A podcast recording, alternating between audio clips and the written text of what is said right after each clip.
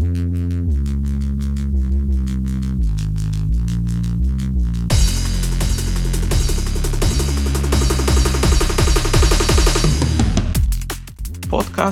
Tenis Club București.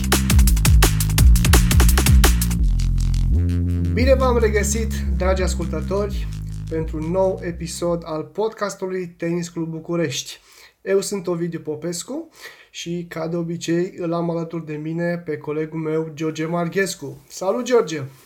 Salutări tuturor și mă bucur să vă regăsesc la un nou episod podcast Tenis Club București. Alături de noi se află un uh, fost jucător și antrenor. A fost uh, unul dintre promotorii și susținătorii unui proiect foarte important în tenisul românesc și anume proiectul Tenis 10, Alex Pop Moldovan. Salut Alex, bine te-am găsit! Salut băieți, vă mulțumesc mult pentru invitație. Ce faci Alex? Uh, bine, bine, uh, să zic așa o zi liberă în care mă pot ocupa de, de să spun așa, lucruri online. În fine, în, în situația cu COVID-19, tot așa, puțin departe de terenul de tenis, dar încercăm să stăm activi online cu clase Zoom și uh, multe mail-uri și mesaje la, pe către copii și programe online, dar uh, e ok. Uh, mai mult timp cu familia este extraordinar. Super! Pentru cei care nu te cunosc, uh, trebuie să, să spunem câteva cuvinte. Tu ai ales să pleci la un moment dat în Statele Unite ale Americii, uh, cam în perioada în care îți începuse acest proiect Tenis 10. Spune-ne câteva cuvinte despre tine înainte de acest moment. Păi, în fine, am fost uh, un jucător ok de tenis, nimic special în rezultate naționale, doar că am avut o pasiune foarte mare la un moment dat pentru a putea să predau tot ce am învățat din experiența mea. Am avut uh, onoarea și norocul să lucrez cu Marius Comănescu. Mi-a fost antrenor de foarte mulți ani și uh, acum suntem ca o familie și am ușor, ușor început să lucrez puțin și cu Andrei Deescu și cu Florin Mergea și să colaborez un pic mai mult cu lumea aceasta a tenisului, să spun așa, de nivel mai înalt, uh, am simțit că am putea să facem ceva în România și pentru copii ca să poată să ajungă la acel nivel înalt, pentru că am, am simțit că nu, nu atingem toate aspectele acelui, acestui, nu, acestei, să zic așa, evoluții. Și uh, uh, împreună cu echipa din federației și cu domnul Dron și cu Ovidiu și cu Ruxandra, cu Silviu, cu, toată, cu tot grupul, am pus, să spun așa, bazele unui uh, sistem de turnee în toate cluburile din România și am simțit nevoia să scriu un manual care se numește Manualul uh, Viitorilor Campioni, uh, unde am, uh, am împărțit din, din uh, să spun așa, experiențele mele și metodele mele de pregătire, care am simțit că a prins destul de bine în România și spre marea mea bucurie, uh, să zic așa, circuitul uh, tenis 10 în România a fost de mare succes și consider că încă este. Uh, Ehm, din ce văd eu acum în tenisul românesc, au început să crească foarte mulți jucători. Acum nu știu dacă datorită sistemului nostru sau nu, dar uh, văd că avem destul de mulți jucători, mai mult fete care ușor, ușor încep să, să spargă, să spun așa, top 100, top 50. În fine, Simona Halep a fost și numărul în lume. Uh, și mă bucur foarte mult. Știu că în România este foarte mult potențial, dar am simțit că uh, structura să spun așa, și, în fine, nu știu, o bază de unde să poți porni și să nu, dezvolți lipsea și de aceea am pus bazele acestui proiect. Apoi, în fine, a fost, să spun așa, o decizie luată împreună cu logodnica mea în acel moment și, în fine, soția mea acum, să ne mutăm în Statele Unite. Am avut aici o oportunitate foarte bună într-un club în Long Island, New York, să încep să lucrez cu mai mult cu copii de high performance, și să țin legătura cu Florin și să putem să mergem la turnee împreună, să lucrăm împreună.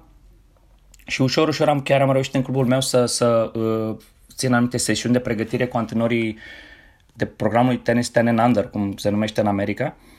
Și uh, mai departe, în fine, am ajuns în Florida 2 ani de zile, acum ne-am întors în Long Island și lucrez în, într-un club foarte bun din Long Island, se numește Glenhead Racket Club Uh, unde lucrez numai cu jucători de nivel, uh, să spun așa, 40-50 în America, uh, high performance kids. Și, dar să știți că, sincer să spun, anumite lucruri care le-am folosit în tenis 10, în fine, bineînțeles, ridicându la nivelul copilului de performanță, le folosesc și cu ei.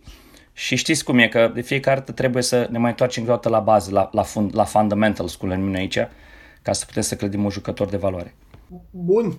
Uh, Alex, uh, sper că ți-aduce aminte cu plăcere și de un alt rol al tău, uh, pe lângă cele pe care le-ai indicat uh, de antrenor uh, la copii și alături de Florin și Andrei, uh, și anume de susținător al proiectului nostru pentru perfecționarea antrenorilor. Uh, ce-ți mai amintești tu de, de la cele cursuri și cum ți s-a părut ție această inițiativă? Uh, a fost, uh, a fost ceva extraordinar, uh, să țin să spun. Primul rând că am reușit să, să creăm o echipă foarte, foarte frumoasă și am legat, legat prietenii care durează și acum. Am reușit să cunoaștem foarte mulți oameni din țară și, bineînțeles, să spun așa, călătoriile pe care le-am făcut împreună în toate regiunile țării, cu terenuri de noapte, cu mașină, condus, în fine, distracțiile pe care le-am avut și oricum uh, uh, călătorile acestea au fost extraordinare. Uh, de asta spun că țin să chiar am în minte o excursie, o, să spun așa, o curs de perfecționare în Timișoara, în care chiar am fost cu Ovidiu atunci, am fost împreună. După o zi lungă de muncă, bineînțeles, a urmat și o cină extraordinară și după aia a venit călătoria înapoi cu trenul, care, vă dați seama, eram cinci băieți într-un vagon de dormit, cu laptopurile în față, încercam să lucrăm, să facem briefingurile după meeting. Uh, și na, știți cum e. Mai o glumă, mai a fost, a fost chiar foarte, foarte fan. Am avut o noapte albă și uh, chiar a fost senzațional. Deci chiar uh, sunt, de asta spun, vreau să pe această cale să mulțumesc șansei pe care am primit-o uh, din partea Ruxandrei Dragomir și a lui uh, Silviu Matei și Marius Comănescu și Ovidiu să, să lucrez cu ei și să pot să fac parte din acea echipă extraordinară vre- vremuri frumoase, Alex, și într-adevăr și eu mi-aduc aminte cu mare plăcere de această, să spunem, excursie, că până la urmă a fost o excursie cu de toate la Timișoara și au fost două serii, să spunem, uh, uh, destul de uh, intense, atât dusul cât și întorsul spre Timișoara, cu cușete și așa mai departe. Super, mi-ai trezit amintiri frumoase. Apropo tot de acest proiect, și eu am avut bucuria să te cunosc în acest proiect pentru prima dată, Alex, Uh, și uh, cu atât mai mult mi-a plăcut foarte mult să, să citesc și acel manual de care ai, ai spus că l-ai realizat. Uh, poate că este o surpriză pentru tine, dar pot să spun că și în momentul acesta, când împreună cu colegii căutăm materiale care să ne ajute pentru tenis 10, mulți dintre ei vin foarte fericiți găsind pe net acest material și se bucură de informațiile de acolo. Um, ai reușit să continui totuși sau ai în plan să updatezi informația sau să, să continui acest proiect? Uh, sincer m-am gândit uh, la un moment dat, chiar vorbeam asta cu soția mea și uh, uh, a, în fine, uh, în momentul în care mă care vă retrage din tenis probabil ca antrenor uh, mi-aș dori să scriu un, un, o carte despre experiențele mele cu Florin și din turul, din, să zic așa, din uh, turul profesionist de dublu. Și o carte de dublu pentru că, uh, după cum am spus, am petrecut 2 ani în Florida în Palm Beach Gardens și am lucrat într-un country club acolo și uh, acolo, să spun așa, în cadrul ligilor de tenis care, în care joacă tot felul de doamne și domni, uh, se pune foarte mult accent pe dublu și aș putea să scriu și un manual despre dublu, în fine, de la începător până la, la să spun așa, jucător de nivel mondial.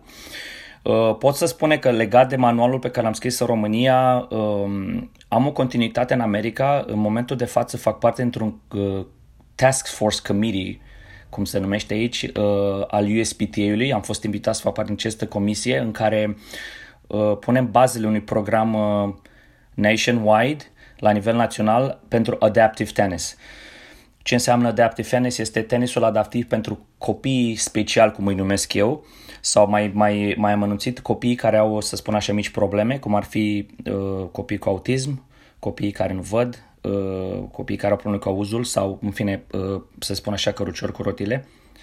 Uh, în moment de față ajut și lucrez cu o fundație din Florida care se numește Love Serving Autism și multe dintre uh, exercițiile și jocurile pe care le-am făcut, uh, le-am scris în manualul meu din România, le practic și le pun în aplicare în lecțiile cu acești copii și chiar funcționează. Deci chiar mă bucur că, că, că pot să fac acest lucru.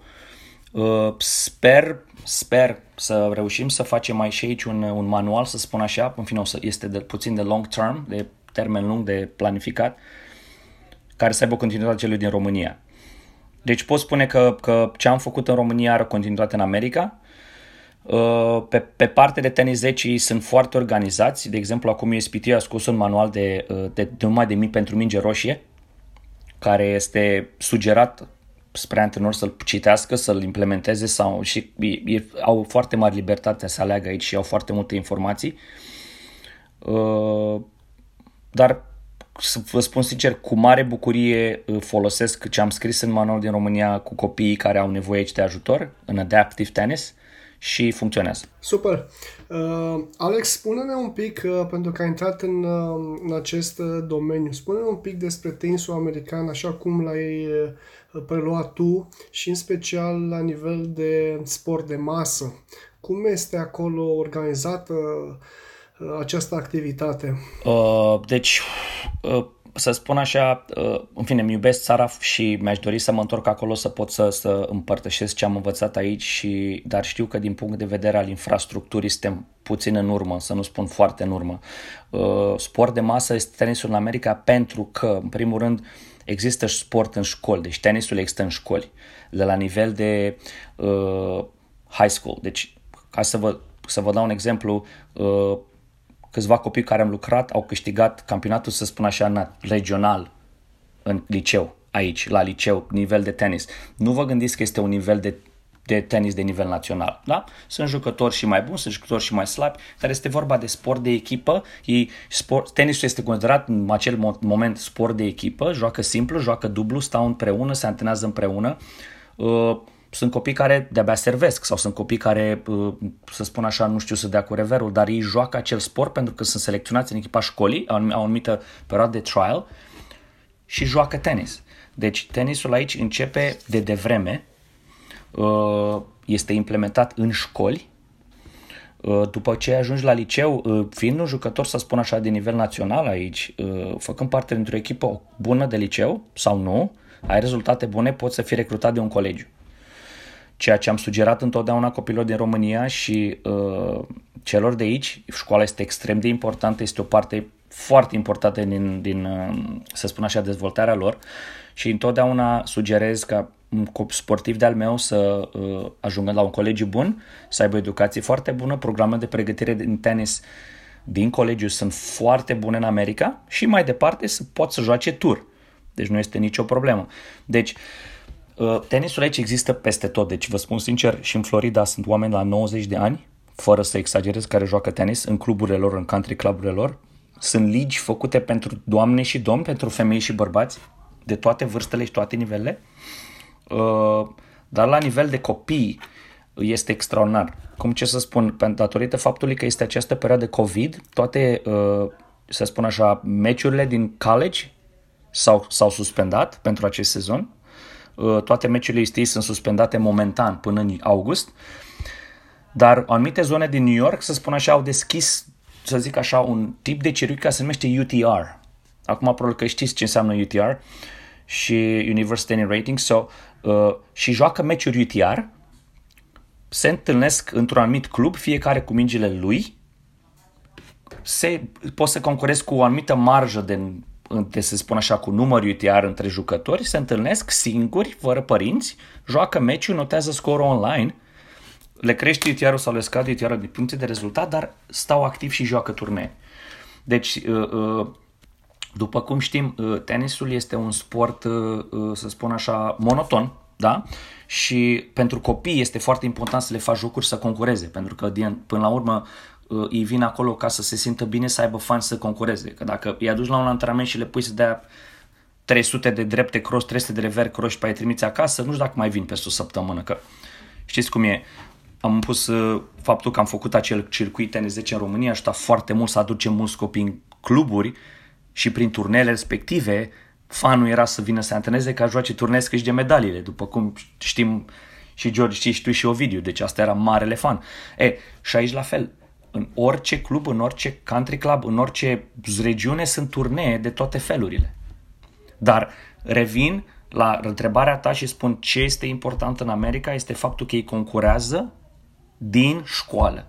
Deci există, să spun așa, campionate regionale sau zonale sau naționale pe școli și între licee, între școli. Este adevărat, vorbim de infrastructură, vorbim de terenuri, dar de aceea tenisul este de acest nivel în America, pentru că joacă la orice nivel, oriunde și oricum. Știi, știi foarte bine, Alex, că Uh, eu sunt mereu conectat cu tot ceea ce se întâmplă sau încerc să fiu conectat cu tot ceea ce se întâmplă și cred că ai punctat un lucru foarte important de care ne-am lovit și noi în momentul în care discutam despre tranziția jucătorilor de la junior la seniorat și anume lipsa acestor colleges sau acestor universități sau acestor meciuri pe universități. Sigur, alternativa era dată de turnere profesioniste. În același timp, mă bucur tare mult că ai punctat și acest uh, lucru care nouă românilor ne lipsește, sportul școlar. A dispărut foarte mult și mm, doar foarte puțin, dacă poți să ne spui un pic despre un lucru important, zic eu, pentru că ai spus de tot ce înseamnă întrecere, despre mm, turnele tenis 10.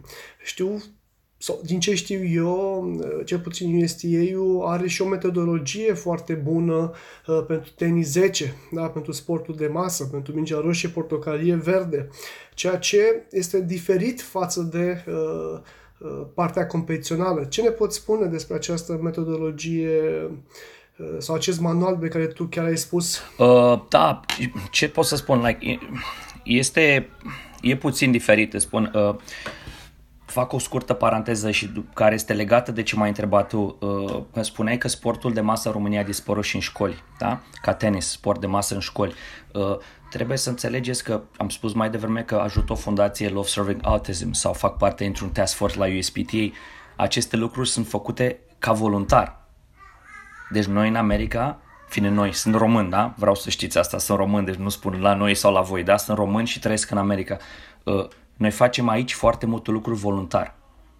Deci eu am uh, situație în, în clubul meu acum, în fine, unde coordonez niște antrenori în care trimit antrenori voluntari fără să fie plătiți să facă anumite lecții. Este opțiunea lor să spună da sau nu. Uh, faptul că eu fac prin această fundație și de câteva ori pe săptămână le țin clase online sau fac parte în acest task force USPTA este voluntar. E, consider că poate dacă în România am putea să facem puțin voluntariat pentru tenis, să mergem cu niște, un coș de mingi și cu, un, coș, și cu un, uh, un fileu și cu trei linii și cu 10 conuri, da? după cum făceam noi concurse personale în România, pui un teren în curtea școlii și joci tenis copiii de fan. Nu cred că ar doare atât de mult sau obosește atât de mult un antrenor sau doi. Deci cred că am, am, în România am putea să, să uh, discutăm mai mult de voluntariat ca să implementăm în școli decât, ok, cât, cu cât mă plătesc să vin. Este adevărat. Uh, nu poți să abuzezi un antrenor să spun așa, să zici după 10 ori pe săptămână voluntare, dar dacă o dată săptămână face unul, o dată săptămână se poate face acest lucru. Acum a revenit la manualul TN 10 este uh, fine, faptul că știți cum e că uh, tenis 10 și minge roșii și tot ce înseamnă tenis cu mingi colorate înseamnă materiale. E, uh, în America se investește foarte mult în materiale de teren și fiecare club deține, în fine, tot, nu, nu vă gândiți că vorbim de cheltuieli extraordinar de mari, da? dar uh, folosesc tot felul de, de baloane, mingi, file, culori, uh, folosesc parcări, folosesc, uh, cu, folosesc orice loc pe care există într-un club și o sală de sport care este mică, da? se poate folosi pentru a juca tenis sau pentru a face un program de copii. Acum, uh, ce au făcut ei în, cu tenisul cu minge colorată, uh, au călătorit foarte mult în țară, au implementat foarte multe programe, au făcut foarte multe showcase-uri, au ratat antrenorilor ce e de făcut. Uh, anumite cluburi cu anumiți antrenori care sunt destul de activi online primesc anumite kituri și pachete gratuit cu care pot lucra în cluburile lor. Uh, inițiativa pe care ai pus, a, n-a impus-o, a sugerat-o este a fost să să organizeze, cum am spus, o, tot felul de evenimente în cluburile, în fiecare club, în cluburi individuale și după aia la nivel global. Uh, și după cum spun, noul manual care a fost, să spun așa, scos de USPT cu minge roșie, uh, sugerează anumite metode noi pe care poți să le faci. Nu este nimic special. Și, și pot să vă spun simplu, uh, în momentul în care simți sportivii și în momentul în care îți dai interes și îți dorești să înveți, poți să inventezi o grămadă de jocuri și exerciții și este important doar să, să-ți dorești să o faci, să ai un plan și cum e că mergi, când mergi cu un jucător de tur pe teren, ai un plan și îl folosești, pentru că acel jucător sigur va asculta și va face, da?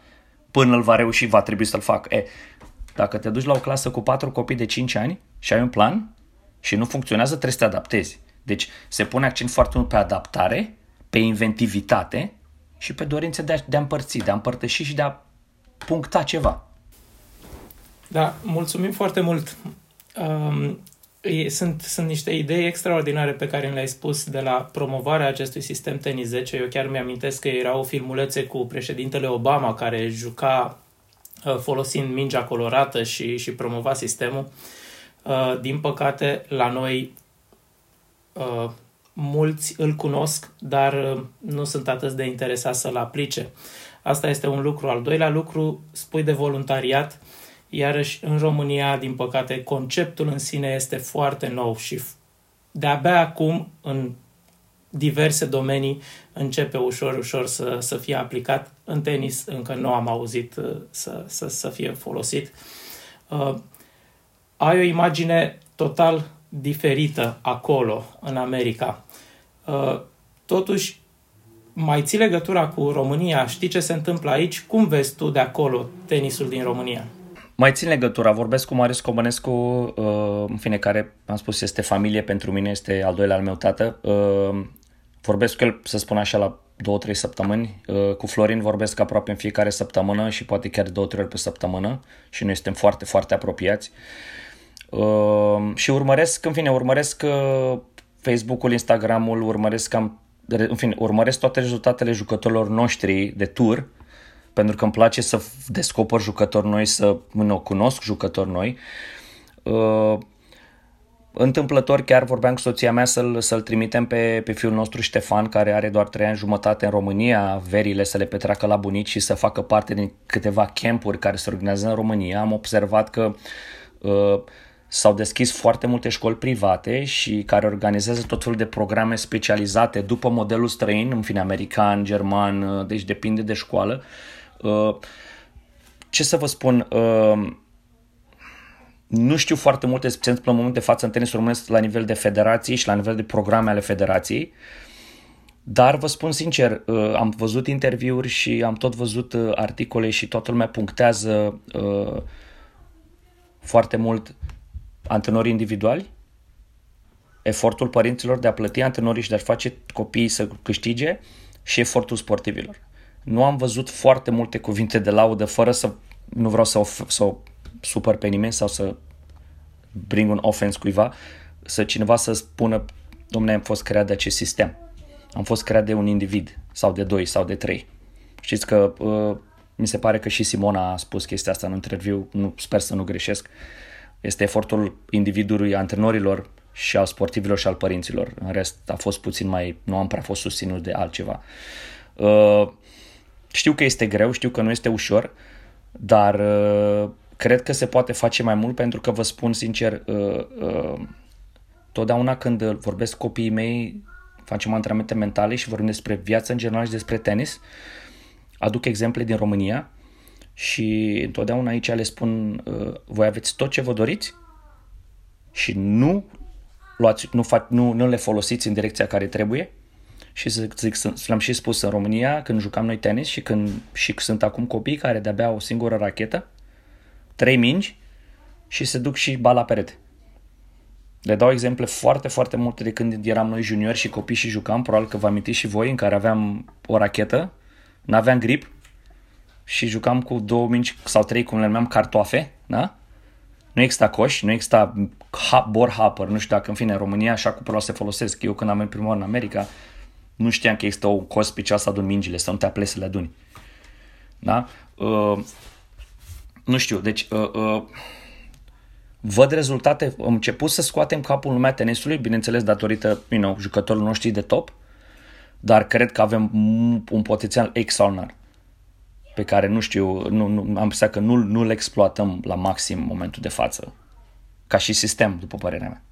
Alex, uh, ai menționat un lucru important care cred că a rămas uh, în orice discuție și anume sistemul. Uh, până la urmă, poate ne poți tu spune un pic despre ce se întâmplă uh, din punct de vedere al sistemului pentru jucătorii de competiție, pentru că tu la asta faci referire. Așa cum bine cunoști, în România se desfășoară activitate în cluburi, da? dar nu este o activitate de club, așa cum a indicat-o sau cum înțeleg că o indici că există în America. În același timp, această activitate este cu precădere către sportul de masă. Și știm foarte bine că tot ce înseamnă sport de competiție, ulterior sport de performanță și mare performanță, până la urmă se face alund un antrenor, um, făcând lucrurile un pic mai, să spunem, mai individualizat, dar dar am fi putut uh, să continuăm sau să facem lucrurile într-un club. Încă nu avem academii așa cum sunt uh, și poate o să deschidem un pic și acest subiect uh, așa cum sunt în America, dar și acest sport de competiție sau de performanță am fi putut să ducem într-un club în așa fel încât la un moment dat jucătorii da, să poată să spună despre acest club. Și cred că cumva, cel puțin până în acest moment, jucătorii nu prea se pot raporta decât la aceste eforturi individuale. Spune-ne tu cumva cum e sistemul uh, în America din punct de vedere al competiției, al jucătorilor de competiție. Uh, deci, în fine, și aici, uh, vine, academiile sunt academii.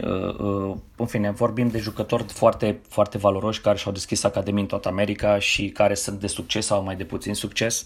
Sunt multe, să nu, să nu ne înțelegem greșit acum. Și în America sunt anumite cluburi și anumite, să spun așa, academii care susțin 2-3 jucători și din restul se îmbogățesc din ceilalți care plătești și nu au valoare, să spun așa, da? Sau nu au nicio șansă, dar în fine, este, America, America este foarte bună pe promovare și îți vinde un, un produs extraordinar și te duci, plătești faci, știi cum e, că de end, of, the end of the day depinde și de tine ca sportiv, da? Poți să primești tot, dacă nu ai, nu ai acel uh, dar să, cum spun eu, work ethic și să foamea aia să poți să câștigi și devotamentul să faci sacrificii pentru ce vrei să ajungi, nu o să ajungi. Da?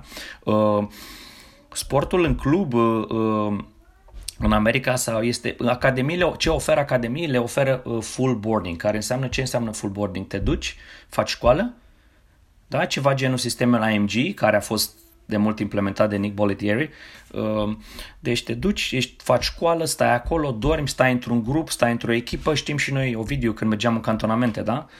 Cât de bine, ce fan era, dar și cât de multă muncă. Eu totdeauna mi-aduc aminte și o să încerc să fac chestia asta în America, cantonamentele de iarnă, da? Când mergeam la munte, într-o cabană cu toți copiii din club, de la 9 ani la 18 ani, mi-aduc aminte când le făceam cu datorită lui Mariu și a lui Vasile Țuroiu la sănătate, uh, eram toți. Deci eram de la cel mai mic la cel mai mare, într-o cabană, alergam de, făceam trei antrenamente fizice pe zi în zăpadă, dar era super fan. Dar munceam de, de cum să spun așa, ne săreau capacele, da, mă scuzați expresia. E, uh, unii dintre noi au ieșit, unii n-au ieșit, da? Uh, știi cum e că tenisul este un sport poate unfair. Uh, numai câțiva ajung.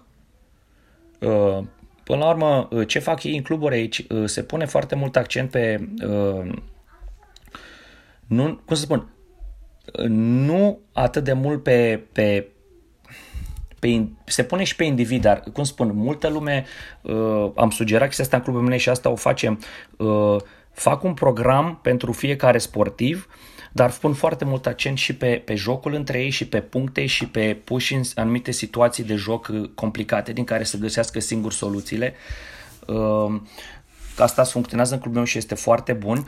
Uh, Pregătirea fizică este foarte importantă, am făcut chestia asta în ultima perioadă probabil că o să-mi fac și o certificare pe, pe, pe pregătire fizică pentru că este foarte important și am citit foarte mult despre ea. Uh, dar ce fac cluburile aici? Uh, în fine, oferă nu știu dacă se întâmplă treaba asta și în România sau nu, jucătorii care sunt de top, de exemplu, și fac anumite rezultate, sunt stimulați uh, cu anumite discounturi sau cu anumite programe pe gratis.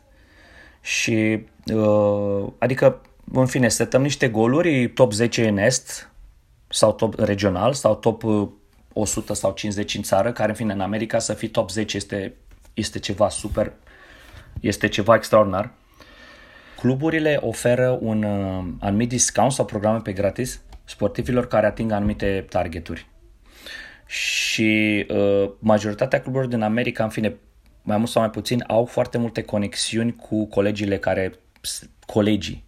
Și interesul, până la urmă, al părinților, mulți vor să joace tur și foarte bine, uh, dar poți să treacă printr-o școală și după aia să joace turnee. După cum știți, acum nivel de tur nu mai ajungi top 10 dacă la 18 ani, după 25, da? Uh, deci cam asta se întâmplă. În fine, programul este, este uh, structurat pe, pe, pe ore de privat, pe ore de grupă, de match plays, grupă în care înseamnă poate puncte, dar în patru sau în trei sau depinde de numărul copiilor care sunt în, în momentul respectiv pe teren, pregătire fizică și uh, anumite cluburi au conexiuni și nu numai, scouterii, să spun așa, urmăresc sportivii și le oferă tot felul de contracte, mă refer la contracte de echipament și rachete. Uh, USPT, pe de altă parte, are un program uh, pe gratuit care îl oferă sportivilor cu rezultate foarte bune. Uh, două, trei ore pe zi de tenis plus pregătire fizică în complexul de la Flashy Meadows, de la US Open, uh, care și acela este un stimul. Deci, deci uh, cam asta la nivel de club și de federație. Uh, avem, în fine, federația încearcă să fie cât de cât aproape de cluburi, dar, în fine, toți, toți, toți care suntem aici, să spun așa, antrenori de jucători de, de performanță, da, uh, avem legături foarte strânse cu cineva din USTA, Federația Americană de Tenis și, uh, nu știu, de exemplu, caut să joace un meci elevul meu care mi-a venit de la colegiu, să spun așa, dar am un jucător care mi-a venit de la colegiu și trebuie să joace puncte cu cineva, sunt de la federație, un antrenor federal, întreb, pre- aranjăm un mes, se duce și joacă. Fără nicio problemă, fără costuri, terenele sunt acolo, sunt, deci cam asta se întâmplă. La nivel competițional se joacă de la nivelul, uh, acum s-a schimbat un pic sistemul, de la L7, care este cel mai low, până la nivel de national. Deci, după cum spuneam acum, pentru că nu se pot juca turneele USTA, se organizează turnei UTR. Se or, un anumit club organizează în clubul lui, bineînțeles măsurile de siguranță sunt foarte stricte în America acum pentru datorită COVID-19, uh, se întâlnesc, joacă, pun rezultatele și merg mai departe. Adică se încearcă cam prin, am, am primit nenumărate mail-uri cu măsuri de prevenire și de, uh, să spun așa, de uh, dezinfectare a cluburilor, a ce ne sugerează UST, adică se fac anumite lucruri și de se, se ține o legătură strânsă între club și federație. Chiar dacă ești club privat, chiar dacă ești club zonal, regional, deci asta e ce simt eu și ce din experiența mea.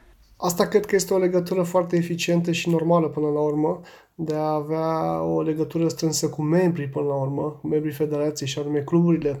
Uh, eu te-am întrebat uh, vis-a-vis de jucătorii de competiție uh, cam cum e sistemul, pentru că la un moment dat, acum ceva timp, Patrick McEnroe, fratele mult mai cunoscutului John McEnroe era cumva um, coordonatorul programului Player Development uh, pe partea de competiție și el a schimbat, să spunem așa, suprafața la Orange Ball, la juniori, uh, argumentând cumva că este nevoie de un suport al jucătorilor de elită din America de a deveni mult mai consistenți în jocul pe zgură.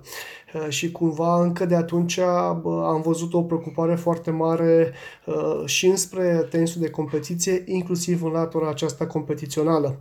Uh, spune-mi, te rog, doar un singur lucru, pentru că am o curiozitate la acest aspect. Ca, să spunem așa, ca, nu știu, ca o apreciere majoritară.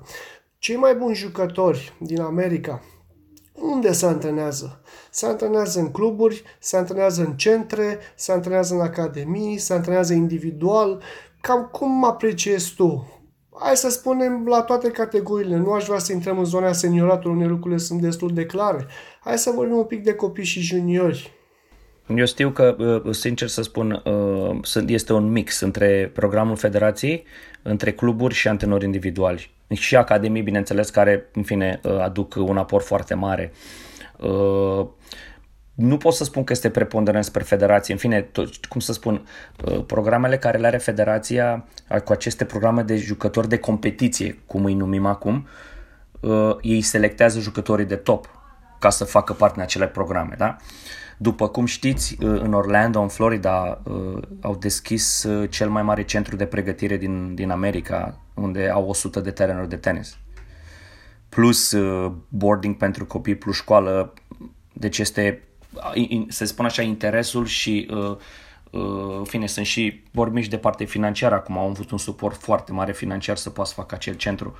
Deci ei încearcă acum, ce să spun așa, sunt copii cu care am lucrat și pe care îi cunosc, uh, care au ajuns la Harvard, jucând în club, care au ajuns la antrenat cu antrenor particular și au ajuns la Harvard. Harvard, în fine, știți, este un, un, un college, colegiu din Ivy League. Uh, un jucător de-al meu, de exemplu, joacă pentru Ohio State, care Ohio State este top 2 în, în America. Uh, un program de școală foarte bun. Uh, a plecat din clubul nostru. Deci, deci uh, uh sunt, uh, este un mix dar uh, revin, uh, uh, legătura dintre noi și federație este destul de strânsă, adică există o, o legătură, să spun așa, în fine, nu vă gândiți că vorbim fiecare zi la telefon, dar este nevoie de ceva, sun și se, să spun așa, se, se încearcă. Uh, și la fel, în fine, eu sunt certificat antrenor USPTA, la fel și cu USPTA. Adică, bă, nu știu, e nevoie de ceva, poți să, dau un, să dai un telefon, trimiți un mail și ți se va răspunde mai mult spre pozitiv decât să te refuze. Fine, nu să cer marea cu dar în fine. Uh, deci, eu zic că, din punctul meu de vedere, cluburile și antrenorii uh, ridică jucătorii, uh, academiile care sunt uh, pe partea de Florida, uh, și aceea creează jucători, dar ce spuneai tu cu, cu Patrick, uh, totdeauna am sugerat uh, jucătorilor americani și uh, am, am clubul unde am lucrat inițial aici în, în Long Island, uh, am avut, aveam 5 terenuri de zgură, în fine hard cum se numește aici, este o zgură americană, și 5 terenuri de hardcourt.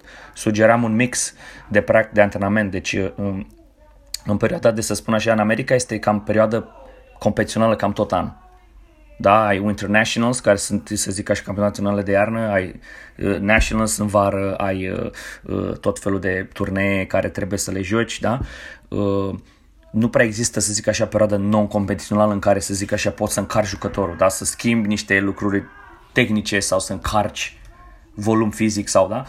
Uh, ne, am antrenam, să spun așa, încercam să creez o balanță între zgură și hard, uh, Uh, dar când aveam săptămâni de turnee pe har, ne antrenam pe har, când am antrenam pe zgură, ne antrenam pe zgură. Când aveam mic important de jucat, să spun turnee simple, de testare, să zic așa, că am schimbat ceva în joc, ne antrenam mai pe zgură. Deci încercam să, să împing spre zgură decât hardcourt. Este adevărat că în America se joacă mai mult pe hard decât pe clay, dar, dar uh, întotdeauna când am fost întrebat la anumit, tot așa la o, două conferințe la care am fost de ce sportul american din punct de vedere masculin la ora actuală nu este în top. Uh, le-am spus, uh, în fine, primul motiv care le-am spus, părerea mea, că joacă prea mult pe hard. Adică ai un big serve, uh, serviciu puternic, dreaptă tare și s-a terminat punctul. E, nu mai e chiar așa, că acum toată lumea fuge și dă înapoi. Trebuie să-ți construiești un punct. Se, după cum vedem, încerci să încetinească jocul, da? Dacă noi am crescut pe zgură roșie, da? Toți trei am crescut pe zgură roșie ca să câștigi un punct pe zgură roșie trebuie să dai de vreo 20 de ori minge. Și poate chiar de 30. E, te învață să lucrezi punct, te învață să schimbi spinurile, te învață să schimbi unghiurile, adică uh, asta a fost sugestia mea, în fine, nu vă gândiți că datorită acestei gestii Patrick a schimbat Orange Bowl-ul, nu. Dar asta am spus, asta am crezut. Și uh, încep să simt că, că uh, nu se mai cere așa de mult antrenament pe har, pentru că zgura e bună, e foarte importantă, e te învață să câștigi, să câștigi punctul muncindu lucrându nu să dai tare în minge și să închizi în două lovituri. Nu știu, părerea mea, asta este ce simt eu. Da, da, este o părere obiectivă și cumva e nevoie de, o, de un mix da, între jocul pe zgură și jocul pe suprafețe rapide, da, pentru că, cel puțin din statistica ultimilor ani, se pare că este foarte, foarte important, sau sunt foarte importante primele patru puncte, primele patru, pardon, lovituri dintr-un punct, serviciu, returul și prima minge. În același timp este nevoie de o mai multă consistență și de o mai multă răbdare în punct da? și de a, de a construi punctul totuși, hai să spunem, nu la nesfârșit, dar de a avea această tendință. Și să știi, Alex, că toți am crescut pe zgură roșie, dar cumva mai mult pe zgură prăfuită. Mai mult pe praf roșu, da. Exact. ok, Alex. Um, aș avea acum o, o provocare pentru tine. Ne-ai dat foarte multe informații uh, importante despre ce se întâmplă în tenisul din Statele Unite ale Americii. Uh, de asemenea, cunoști foarte bine sistemul din România sau cum se face tenis în România. Crezi că găsești totuși să ne spui un punct foarte al tenisului din România? Cum se face în, în România? Ceva ce se întâmplă aici mai bine? Uh, da, uh, întotdeauna mi s-a părut că, că foamea de a... Se sp- eu o numesc foame, da, to be hungry, așa numesc, spun, le spun în America. Uh, faptul că în România trebuie să muncești foarte mult ca să obții ceva și nu ți se pune pe tavă, da? Uh, eu zic că este un punct foarte al, al jucătorilor români. Deci, uh, uh, după cum știm, nu am avut în România, trebuie să muncim pentru tot ce am primit. Aici, în America, uh, să spun așa, nu vreau să, să arăt cu degetul sau să spun, spun din proprie experiență, uh, am impresia că uh, lor li se cam, consideră că li se cam cuvine nu știu, să schimbe racheta la un an de zile, să-și ia o nouă geantă, să... Uh, fine, și în România am evoluat, nu mai suntem ca în anii 90 când jucam eu tenis, dar, uh, dar simt că, că am impresia că jucătorii noștri uh, au această dorință de afirmare și simt că, că pun... Și aici sunt jucători care muncesc, deci nu mă înțelegeți greșit, dar uh, faptul că România... Uh, ce am simțit eu în România și asta simt că asta e un punct foarte a României, este faptul că ori joci tenis să ajungi jucător de tur, ori altfel n-ai de ce să-l joci. Deci în America, faptul că uh, poți să spui, știi, vreau să joace colegiul Divizia 4 sau Divizia 3, it's ok. Le dai deja opțiunea să, să încetinească motoarele. Da? În România e foarte simplu. Vrei să ajungi ceva din tenis? Perfect dai 200% în fiecare zi pe teren, că altfel n-ajungi. Nu e că a, mă antrenez să joc tenis în România că ajung top 500 ATP. Păi top 500 ATP nu poți să mănânci. Dar asta mai să plătești antrenori să călătorești, da? Deci, în România nu sunt opțiuni decât joci, muncești și ajungi top. Ajungi tur. În America sunt opțiuni. Și în momentul în care au aceste opțiuni că poți joc doar high school tennis, sau pot joc doar mm, divizia 3, it's ok, mă opresc, nu trebuie să trag. E, deja, în părerea mea, în mintea lor se creează spațiul de relaxare în care sunt ok. You know? Știi? Deci nu trebuie să trag, că nu trebuie să ajung ca, ca Nadal. Da? E ok să mă antrenez să ajung să joc doar în echipa mea de high school, să câștig un match la, din 3 și să fiu ok pe teren. Și în momentul ăsta, deja asta e, părerea mea asta văd eu ca diferență. Fine, nu vă gândiți că asta simt eu că este ce, să spun așa, în România este plusul care îl are România și, să zic așa, minusul care îl are America în de față. În România n-ai opțiune. E, ori este 100%, ori nu e. Aici poți să mergi cu 50%, cu 5%. Știm, știm foarte bine că în amândouă variante există un dar și îmi permit doar să adaug faptul că sunt de acord cu, să spunem așa, cu părerea ta, dar acest dar este dat de faptul că se fac foarte multe erori prin prisma faptului că există o singură opțiune, în special la copii. Și aici un pic relaxarea de care spui tu sau, mă rog, relaxarea dată de uh, sistemul da, pe termen lung pe care l-au americanii, uh, cumva în România nu se simte și mai ales în primele etape, ar fi nevoie de această relaxare în acel fel încât, ok, vrei să faci tenis de competiție, poți să o faci, ți-e foame așa cum spui tu, du-te, dar nu te grăbi, pentru că se încep antrenamente individuale mult prea devreme, se joacă foarte multe competiții, nu se insistă foarte mult pe tot ce înseamnă uh, alfabetizarea abilităților fundamentale, da? partea fizică, nu se insistă foarte mult pe toate noțiunile de tehnică, de tactică, da? nu se stă foarte mult în grup, așa cum ai spus și tu, nu se joacă foarte mult pe puncte în antrenament, am vorbit și cu Florin într-un episod anterior, nu se joacă dublu da? în cluburi sau în antrenament, se joacă foarte mult simplu. Ei, Acestea sunt erori și cumva acest dar apare din ce în ce mai sau a apărut tot timpul foarte, foarte consistent și am avut într-adevăr vârfuri, dar eu cred că puteam avea o masă da, mai mare de jucători dacă reduceam din erori.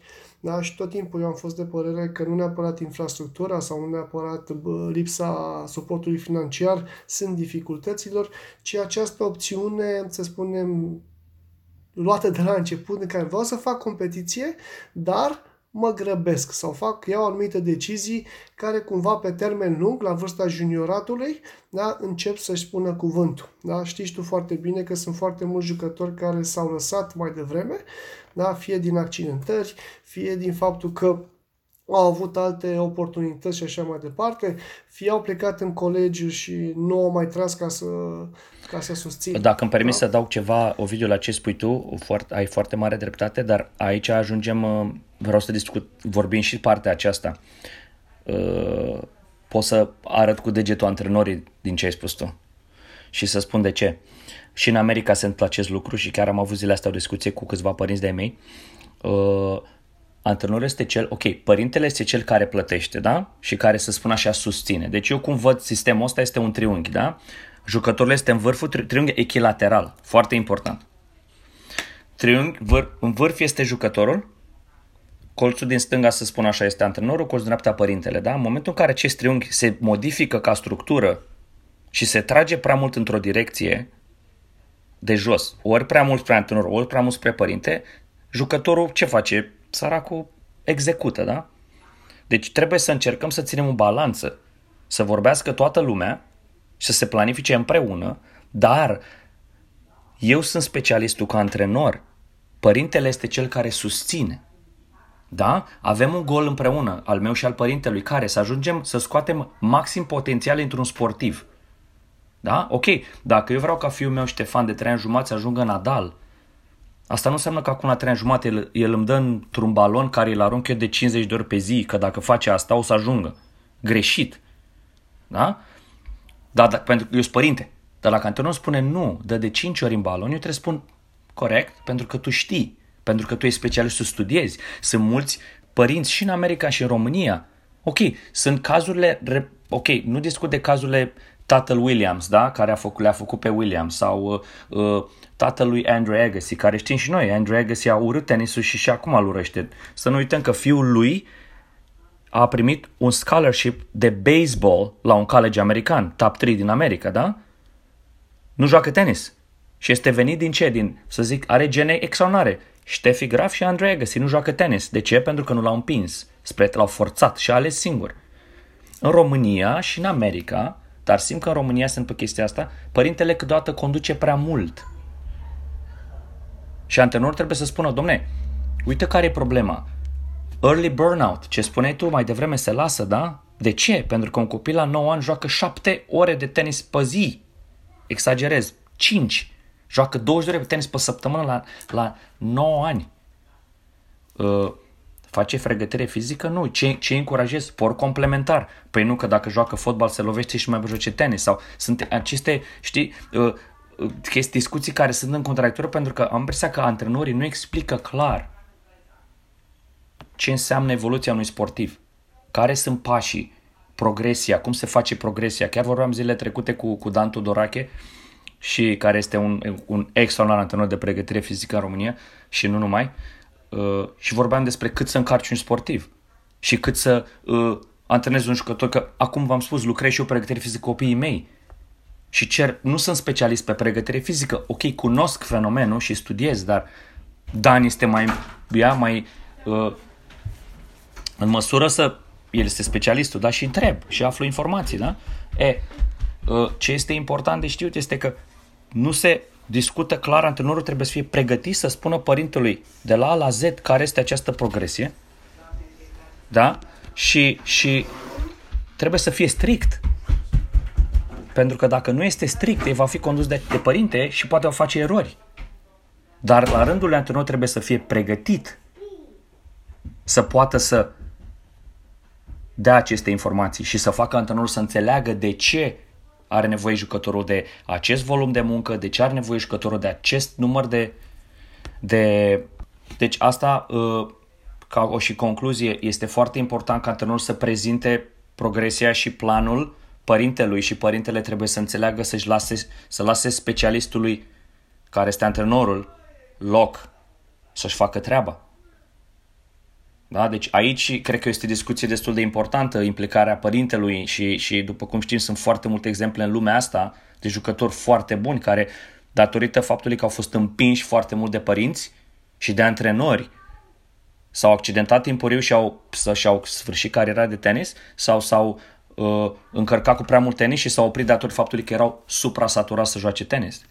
Așa este, uh, Alex, și n-aș vrea să continuăm foarte mult pe acest subiect pentru că cred că putem sta destul de mult. Uh, suntem și, mă rog, cel puțin noi doi în acest moment suntem și părinți, probabil că mai devreme sau mai târziu uh, o să începem să facem sau să luăm decizii privind viitorul sportiv al copiilor. Eu doar, sau mă gândeam în timp ce vorbeai că într-adevăr este foarte important ca noi, antrenorii, să fim cei care transmitem aceste informații. Cumva să știi și și tu foarte bine, sunt antrenori sau sunt cluburi în România care încearcă să facă acest lucru, dar din păcate există o alternativă destul de omniprezentă și anume antrenorii care fac în diferite, pe diferite tenuri și sunt cei care practic, mă rog, iau o parte din copii făcând alte lucruri. Ce cred eu că e foarte important la ce ai spus tu este dat poate de o reîncredere da, a părinților în tot ce înseamnă antrenori, în tot ce înseamnă proces, pentru că asta lipsește. Da? Cred că atâta timp cât părinții încep să aibă încredere în antrenori și încep să lase copiii cu, să spunem, pe termen lung da? și să asculte argumentele și să implice în baza, să spunem, cooperării pe care au, lucrurile se vor modifica. Nu prea, sau cel puțin asta este părerea mea, în România nu mai există această încredere din partea părinților, cumva faptul că plătesc și unor plătesc destul de mult, uh, mult prea devreme, vor să se implice tocmai ca să vadă un pic uh, rezultatul uh, și mă repet, apar aceste erori. Bun, discutam, sau ai spus tu la un moment dat de un proces pe termen lung. George ți-a dat o provocare. Acum, dacă îmi permiți, o să te punem un pic sub presiune. Îmi place presiunea. George? Ok, hai să vedem. Ne apropiem de finalul acestui episod, dar uh, vrem să facem o sesiune rapidă de întrebări și aș vrea să ne răspunzi foarte rapid. Uh, de exemplu, prefer reverul cu o mână sau reverul cu două mâini? L-am preferat pe cel cu două mâini, acum cu o mână. Ai învățat copilul cu o mână sau cu două mâini? Uh, depinde de copil. Numărul 1 pentru tine, la masculin și la feminin. Nadal, și Simona Halep. Prefer să joci cu șapcă sau cu bandana? Cu șapca întoarsă. Un lucru pe care l-ai modificat ca reguli în tenis. Să se servească doar cu, să, aibă, do- să ai doar un singur servici. Prefer jocul de dublu sau jocul de simplu? Jocul de dublu. Ultima întrebare rapidă. Cum ești mai, sau când ești mai confortabil? Când servești sau când primești? Uh, când servesc. Super, te-ai descurcat de minune și a răspuns până în 3 secunde. Din partea noastră vei primi o fotografie a acestei întâlniri. Mulțumesc! Noi mulțumim mult și vreau să profit totuși de experiența ta privată de această dată. Uh, spre final, tot vorbim de modelul de dezvoltare pe termen lung în tenis. Uh, toți știm că acest model nu trebuie neapărat să termine cu uh, un tenismen campion, să devină neapărat top 10. De exemplu, în cazul tău, ce ți-a adus bun tenisul, pentru că ți-ai dedicat copilăria acestui sport, cum consider că te-a, ajutat, te-a ajutat pe tine să devii persoană, o persoană mai bună sau fără tenis ce n-ai fi reușit din tot ce ai reușit până acum? Uh, în primul rând, pe mine tenisul m-a, m-a dezvoltat ca și caracter foarte bine. Uh, am fost un, un, un copil, să spun așa, timid și un jucător, poate când eram mic, uh, puțin mai ezitant, dar am învățat să lupt am învățat să am credere în ce pot eu, uh, am învățat să nu mă opresc niciodată până nu se ternă, să spun așa, ultimul punct. Deci obstacole vor fi peste tot și, cum se spun, ups and downs în viața asta. Am învățat să lupt până la capăt și să joc până la ultima minge, cum se spune în tenis. Uh, am învățat întotdeauna să am un plan pe care să încerc să-l aplic la cât de bine pot eu în momentul respectiv și am, am învățat să, să mă focalizez mai mult să, să controlez Să, să mă focalizez pe a exploata ce pot controla, nu pe ce ne, nu pot controla. Cum știm în tenis, uh, controlezi, îți controlezi singur loviturile, nu-ți controlezi adversarul, îl poți obliga să facă ceva, dar totul prin prisma acțiunilor tale, nu poți controla vântul, nu poți controla starea terenului sau uh, mingile, da? Asta m-am învățat, că, pentru că, nu știu, simt că poate câteodată ne focusăm prea mult pe partea goală a paharului în loc să ne concentrăm pe partea plină a paharului și să încercăm să găsim o modalitate să umplem și, cea, și partea goală. Simt că ne concentrăm mult prea mult uh, uh, pe ce este negativ decât pe ce este pozitiv și controlabil. Alex, uh, așa pe final de episod, uh, spune te rog frumos, uh, în relație cu planurile inițiale pe care le-ai avut atunci când ai plecat din România, chiar când ai plecat din România, că nu mă mai aduc aminte.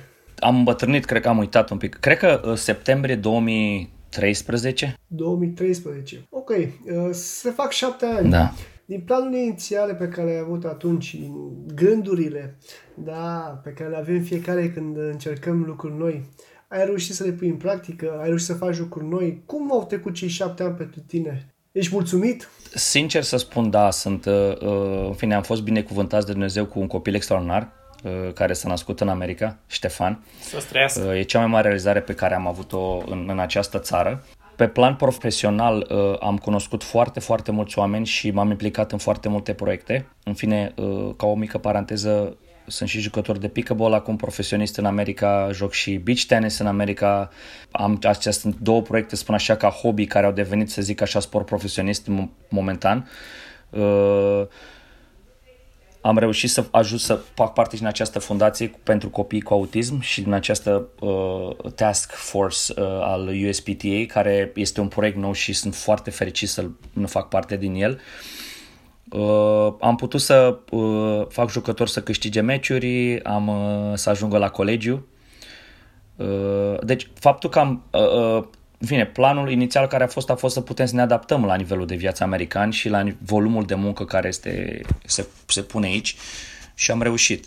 Uh, cu sacrificii, bineînțeles, fără ne-am lăsat părinții în urmă și uh, prietenii și am luat-o de la început aici, dar uh, consider că ne-am cam atins, să spun așa, golurile. Acum ne-am făcut o listă nouă de, de, de țeluri și de targeturi și încercăm să, să le atingem pe toate, să știi cum spun, check the boxes, știi? Știi cum e, că de acolo unde pleci vrei să te întorci. Nu vreau să-ți spun o întrebare capcană, dar dacă din acest uh, set cumva reîntoarcerea în România ar fi...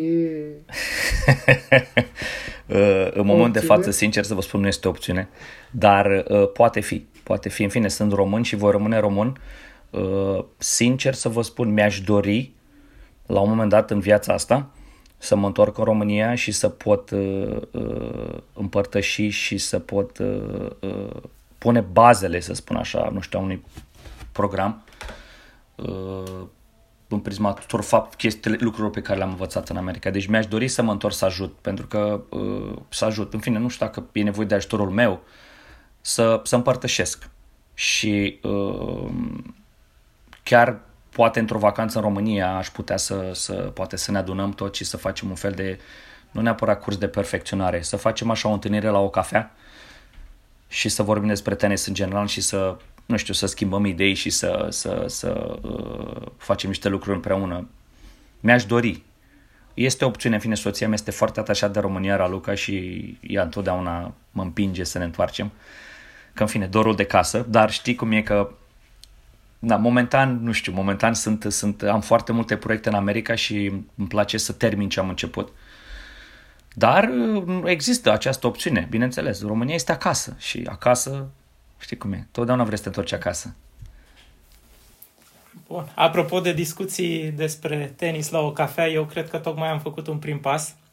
Uh, eu n-am avut cafea, am avut o, o apă minerală dar uh, dacă promiți că mai revii alături de noi la un episod următor, mă pregătesc și cu o cafea și mi-ar face mare plăcere să continuăm aceste discuții din care uh, eu văd că se pot transmite informații extrem de importante pentru ascultătorii acestui podcast, către care te-aș ruga acum să, să trimiți un mesaj uh, către tinerii jucători din România către părinților și ascultătorii podcastului nostru? În primul rând, vă mulțumesc mult pentru invitație. Sunt onorat să fac parte din acest podcast. Faceți un lucru extraordinar și uh, chiar vă felicit. Este senzațional ce faceți. Vă mulțumesc pentru invitație încă o dată.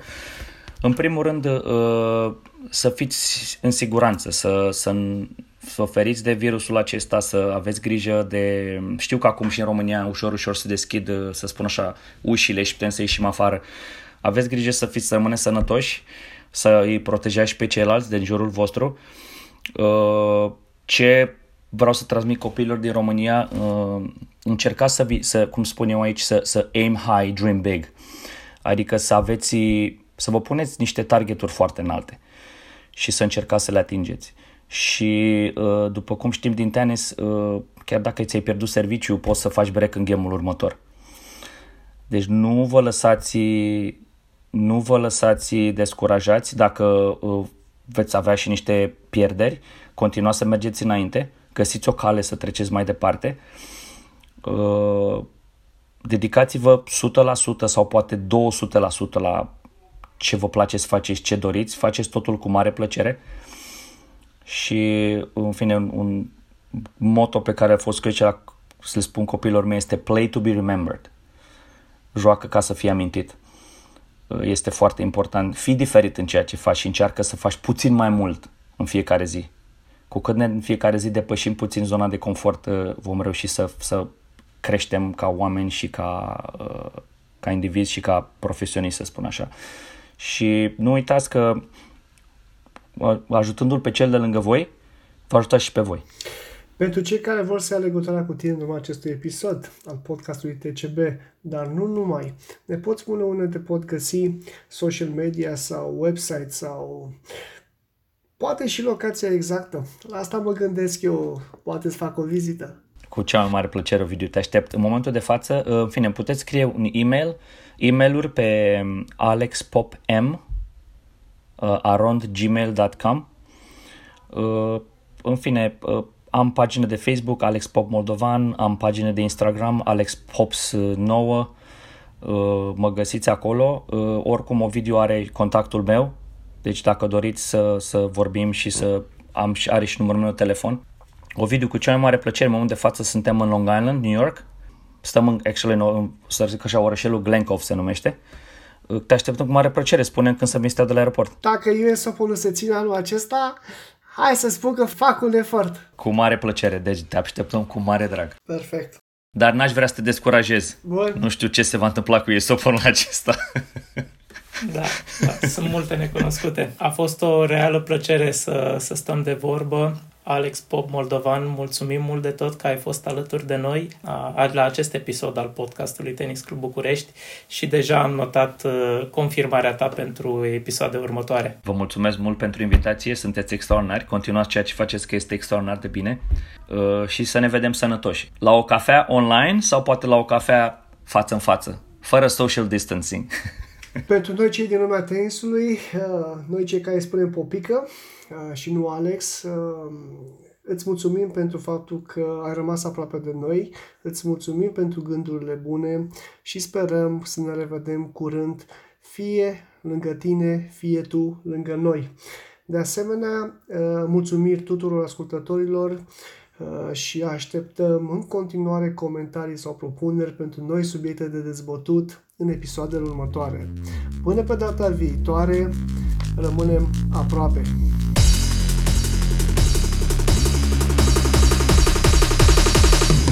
Tenis Club București, clubul tău preferat de tenis. thank you